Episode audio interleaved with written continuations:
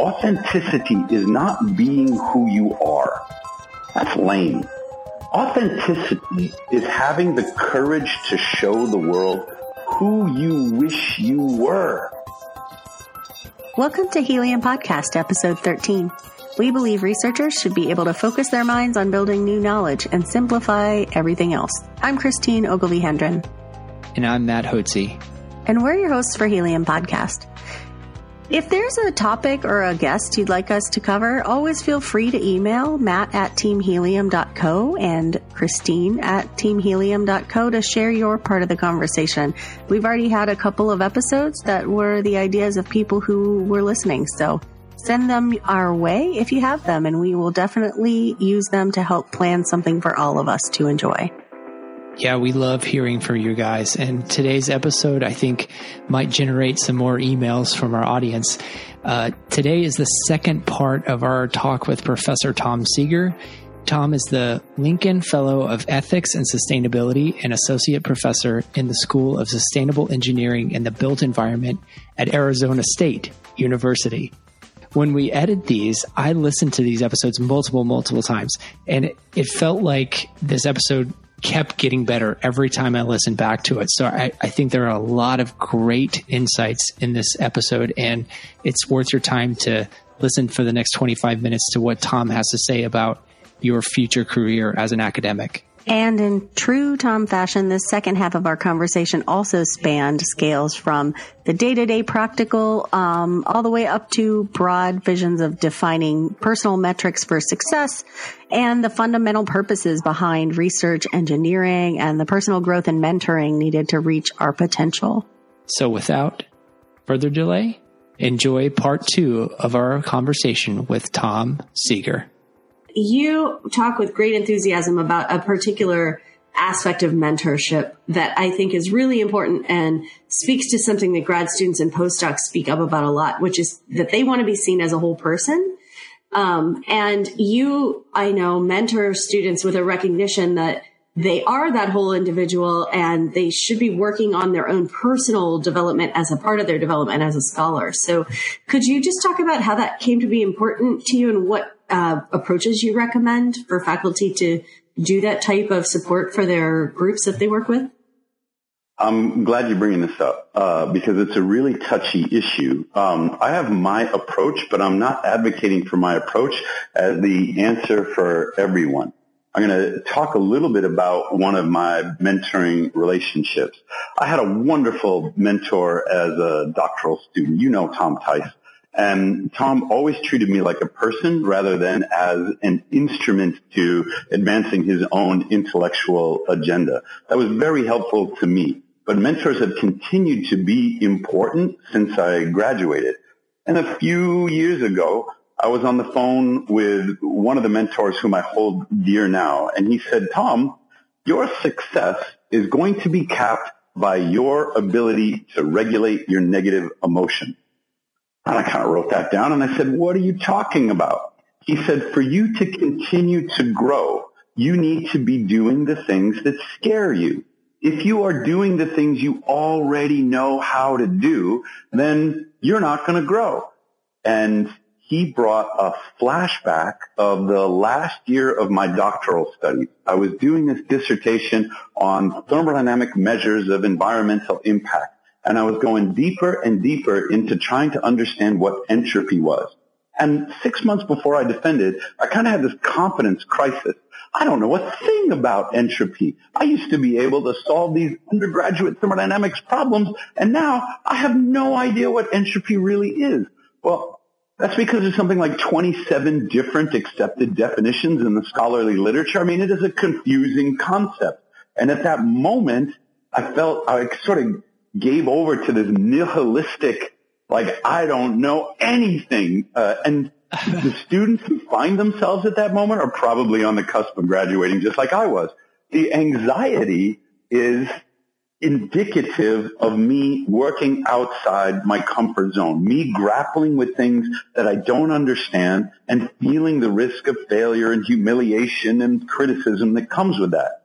So my new mentor, he says, your success will be capped by your ability to regulate your negative emotions. And what are the negative emotions? They're fear and anxiety for the most part. I mean, there might be others, anger, sadness, but um, when we're aspiring to do things that have never been done before, it makes us anxious and we become vulnerable to criticism of which we're legitimately afraid. Every doctoral student doing anything interesting is going to experience those negative emotions. To whom will they turn? Well, naturally, they're doctoral advisors, and I recommend you have more than one. Now, some people, particularly in engineering, are going to be like, I don't want to deal with my advisees' emotions. Our campus has a whole counseling center for that. I will simply write them a referral and they can go talk to a professional.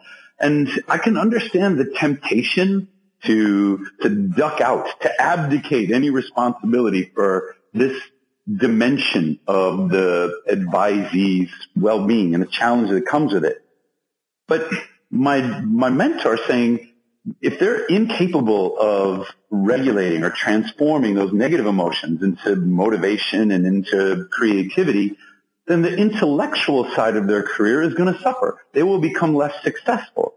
So what I'm doing for my advisees, I can't tell them, you know, I can't give them instructions in this regard. Just like I can't tell them what dissertation to write, I can't give them the checklist to regulation and transformation of your negative emotions. But what I can say is when I was in grad school, six months before I defended, I was convinced I didn't know a damn thing about entropy.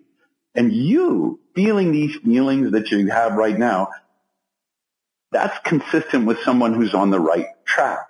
I can offer them my experience. I can offer them whatever wisdom that I've gathered and hopefully validate that what they're feeling, what uh, it might be imposter syndrome, for example, is a normal part of becoming a PhD. Hopefully they, I can also connect them to other students who are either a little further down the road because you need mentors at all different career stages, uh, peers or their own proteges, students that are a couple of years behind them that help them organize their experiences into a story that makes sense. So uh, my approach to mentoring is that mentoring is a personal relationship. You can advise a student on what classes to take or what journals to submit to. And some of us are are unfortunate. When I say us, I mean there's some students who really just have advisors to work with. They don't have mentors. But mentors are people who are willing to be vulnerable about their own experiences, about their own negative emotions, and willing to create within that their own, by showing their own vulnerability, helping others work on their personal development as well as their professional. It's something that tasted very well for me and something that I, I get a lot of satisfaction out of trying to do for my students. That's wonderful. I think that, you know, thinking about the difference between, and I've tried to articulate this to people before, but thinking about the difference between an advisor and a mentor, an advisor is just, is just a, kind of a role that you, that you have to play because that's what's in the organize, organizational chart. But a mentor is something where you're t- you're taking on a lot more responsibility. And I, I, like to distinguish between those two terms because i think a lot of people just feel like oh it's just an it's almost like an org chart thing like i'm just i'm just the advisor and really there's a lot more to it and i'm grateful that our audience when we when we first interviewed them like we did a series of interviews before this podcast even started that was one of the top things that they talked about as being like, I received no training in this. All I had to do was, all I had to go off of was what was given to me as an example. And I know that I can be doing this better. So I, I don't really have a question here except for just kind of validate what you're, what you're saying in terms of mentorship. And I think, I think people do want to go deeper. It just sometimes they either get distracted or they or they don't know what's what step to take next with people. And so is are, are, there do you have some experiences where you where you felt like you grew as a mentor? Like there was particular moments in time you don't obviously have to get into specifics but were there particular moment moments of time where you've tapped into a resource or you learned something you had kind of a aha moment in terms of mentoring? Um, some of my uh, greatest growth experiences as a mentor have come in response to the most serious criticisms that my mentees levy at me. Something that isn't working that I really have to rethink. And that doesn't mean that the mentees are always right, uh, because sometimes a criticism will come with a recommendation. And unfortunately, um, the the mentee, the protege, is not an expert in in what's going to fix whatever the the problem or the challenge is, but they're pretty good at identifying things that aren't working. I recently read a book called The Secret of Our Success. I think it's uh, written by uh, a Harvard University faculty member of anthropology. But in any case, it's along this anthropological, sociological line. And it's talking about not the success of the university, but the success of Homo sapiens as a race. How did we come to be so populous and so dominant? Because the way that human beings are wired to learn, it's not the only way, but one of the most important ways that we're wired to learn is by imitating prestigious models. We have these modes of cultural learning where even very young children, two or less, will identify those people in their sensory experience who are worthy of imitation, and then they will learn just by imitating those prestigious models. Well, since we're hardwired to learn this way, and it happens very naturally, of course we see it all over the place. Technologies confuse our, our hardwired biology. And then the next thing you know, we think we have some kind of personal relationship with Kim Kardashian because we follow her on Instagram or something. We, we don't. Our eyes and our ears might make us think that we have a relationship with that celebrity. And they're certainly prestigious. And so we start buying the things that she buys or eating the things that, you know, if Matt Damon does it, then it must be good for me too. Because this is some basal part of our brain that says do it that way. If you don't, you might not survive. Which berries are good to eat? Oh, the ones that I see my parents or the older children in my village eat. Uh, where are the good places to fish? These kinds of things. When we get to grad school, the same kind of learning applies. Who are the prestigious models that we're going to imitate as an experiment, if nothing else, and see if what works for them also works for us. Now there are other ways of learning. This sort of more cognitive way of running a structured experiment. Science didn't show up in the human race until very recently.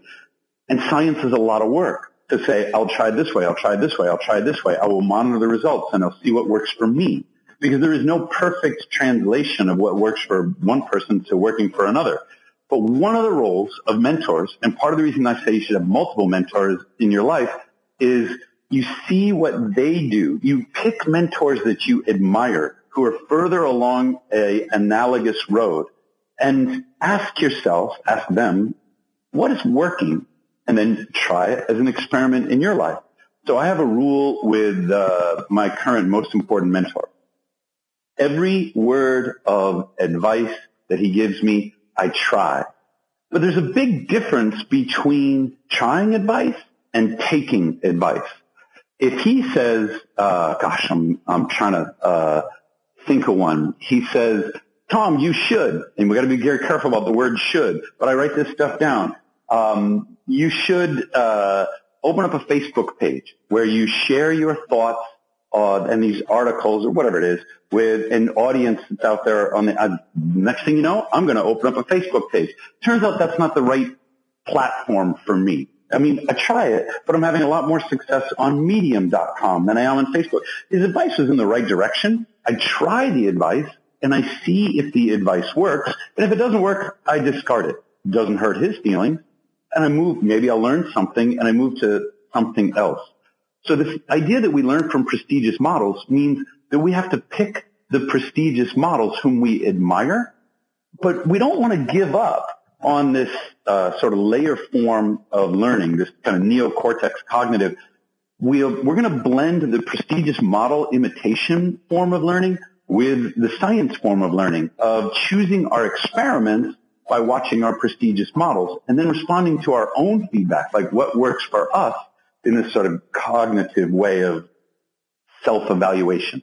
I mean, I really love that combination of realizing we're standing on the shoulders of giants, but also that we need to understand really what resonates with us authentically and how to find our own compass, which has been actually a theme throughout a couple of different episodes we've done. And I, I love your take on how to do that. If you don't mind, I think we will go here to a thing that we've been trying to do with everybody that is a faculty member that we talk to to just do a light speed round at the end to just throw a few things at you and get your hot take on what your response is. Does that I work? want to talk, no, not yet. I want to talk a little bit about this authenticity thing. Um, because Love I had, uh, uh, I remember I was in Boston about three years ago and I was given an invited talk and I had kind of an authenticity crisis.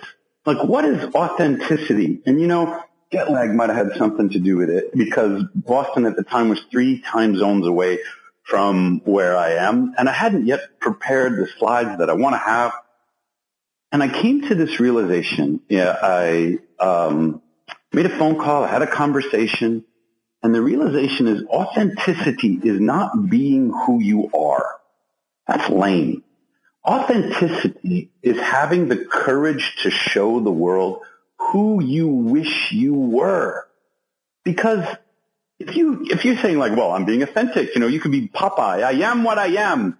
It's very difficult to, it's a defense mechanism. People can criticize you for who you are, but then you get to say, huh, like Popeye, well, this is me. If you show the person that you are not, but you aspire to be, the person that you wish you were, then you open yourself up to the criticism of the rest of the world like, oh, you want to be that? And it brings us back to like that fifth, that sixth grade feeling of once we show the world what we like or what we want to like, ooh, you like G.I. Joe or whatever. You still watch Happy Days? You know, you can be criticized because you've shown the world the person that you wish you were authenticity is not who you are, which is not a courageous act. I mean, it could be, but it's not as courageous as showing the world and, and uh, behaving in such a way you're like, I want to be this person and I'm going to do the things that the person whom I wish I was would do. In a way, it feels like you're lying. And this is the crisis that I had about authenticity. I'm not that person. If I'm going to be authentic, then I have to be who I am. No, you don't. The authenticity is in showing the world who you wish you were. And that's, that takes a lot more guts. Yeah, it really does. Yeah, I've heard that structure before. I think it's a really interesting way of viewing things because you, you basically, somebody said, they they I, I don't know who this is attributed to, but there's this whole structure of do be have. Yeah. So a lot of times what people what people do is they look and they say, well, that person has this nice career and they have this and they have that and they they go after what they have, but the you actually have to step back and say you have to do what you would do to be that person first and then you can have the result. And a lot of times people get that backwards. So it's the do be have progression that is just, it's, it can, it can really alter your results in terms of what you, what you're trying to expect out of your life. And so I just thought of that when you were talking. There's a really good reason that people get it backwards. Um, we get a lot of color glossy magazine advice about goal setting. You got to have goals. You got to focus on your goals. You got to be motivated at your goals. Never give up on your goals and have goals. Bill Walsh wrote a book. Uh, Bill Walsh coached in the NFL and he also coached at Stanford. He's got some experience with university culture. So I read his book and I can't remember the name of it, but I remember this quote. Nothing is less important, he said, than the score at halftime. He was committed to the process, to the verbs that he felt were the right things to do. He's like, the score takes care of itself. I believe that's the name of the book. The, of course the goal is to win the game, you know, but you can't win the game by watching the scoreboard. You win the game by executing the plays. And football, in this case, I'm using it as a metaphor. Well, your goal might be tenure or a faculty job or something like that, but you don't like achieve your goal by watching your metaphorical, by watching your citations on Scholar Google. You achieve your goal by writing the articles, by reviewing other people's papers so you have a sense of what's happening in your field before it's even published, by do, writing new proposals, by giving talks, by being receptive to feedback, by sharpening your message. It's the verbs that require our attention, not the nouns that we want to accumulate. That's fantastic. I really, in a number of your written pieces, have resonated with the idea of using language analogies for where to put our energy, making things into a verb. You know, what are you going to actually do? What decide mm. and put yourself into because of how you're seeing these priorities? That's the much more important assessment than the scoreboard. Um, I, uh, I'm, I'm so grateful that you've given us so much of your time. And I, if you're up for it, I'd love to invite you back for a future episode, uh, to just kind of futurescape. Great. I think we can split this episode into two parts. Maybe let's move into the lightning round now. Christine, would you like to go first? What's your favorite part of your job? The people that I get to help. Um, I'm uh, wired in a way that I don't want to change or question anymore. I get this thrill from watching people grow. And uh, Seth Godin put it in an interesting way. He's got this uh, video on leadership versus management, and he says that what he what gives him joy is watching people grow, not in an incremental way, but in a quantum way. And I can no longer help myself. I'm going to go around and I'm going to challenge my students, whether they're undergraduate or they're graduate. I'm going to challenge my colleagues who already have tenure because what gets me up in the morning, makes me feel like a kid on Christmas morning is watching other people grow into those challenges. It's, it's funny you said the be, do, have. Um, teaching is not something that I do. It's something that I am. And I've stopped questioning that uh, about myself. So my favorite part of the job is that it gives me a stream of people who are saying, uh, I'm here to learn. And it gives me an opportunity to do what I love, which is teach. So here's the next question. What's a common mistake that you see people making in their research careers that limits their potential? Here's the thing that I think is missing from most people doing research. They don't understand the problem that they're trying to solve. They understand the solution. And particularly in engineering, we get so enamored of our solutions that we forget that the solution and the problem have to come together. So if I'm talking with somebody who's very excited about their technology or their science or whatever it is, I might say, what's the problem that you're trying to solve? And instead of giving me this like well-formulated challenge or opportunity, they'll say, uh, but you know, this structure is nanobubble. And I'd be like, okay, nanobubbles are great. Um, what problem does nanobubbles solve? And they'd be like, but you don't understand. I've got nanobubbles. Uh, now you're speaking my language. right? Scientists get to do that. Scientists get to say, Tom, I'm not interested in problem solving. I just sort of count all the raindrops. And I say, look, here's a new way of counting the raindrops. And that's wonderful. But engineers say, okay, that's how many raindrops we have. How many raindrops should we have?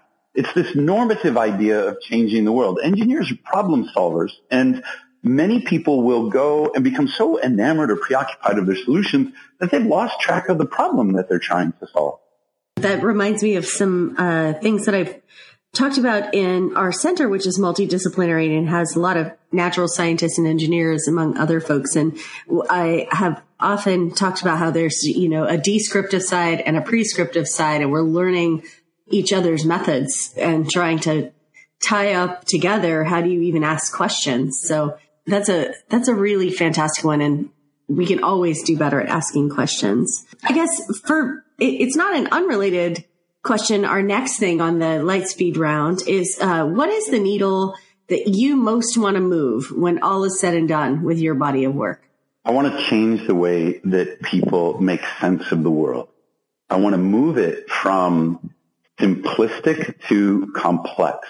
And I'm going to tell a story about my daughter that uh, is an example that I hope your audience can relate to.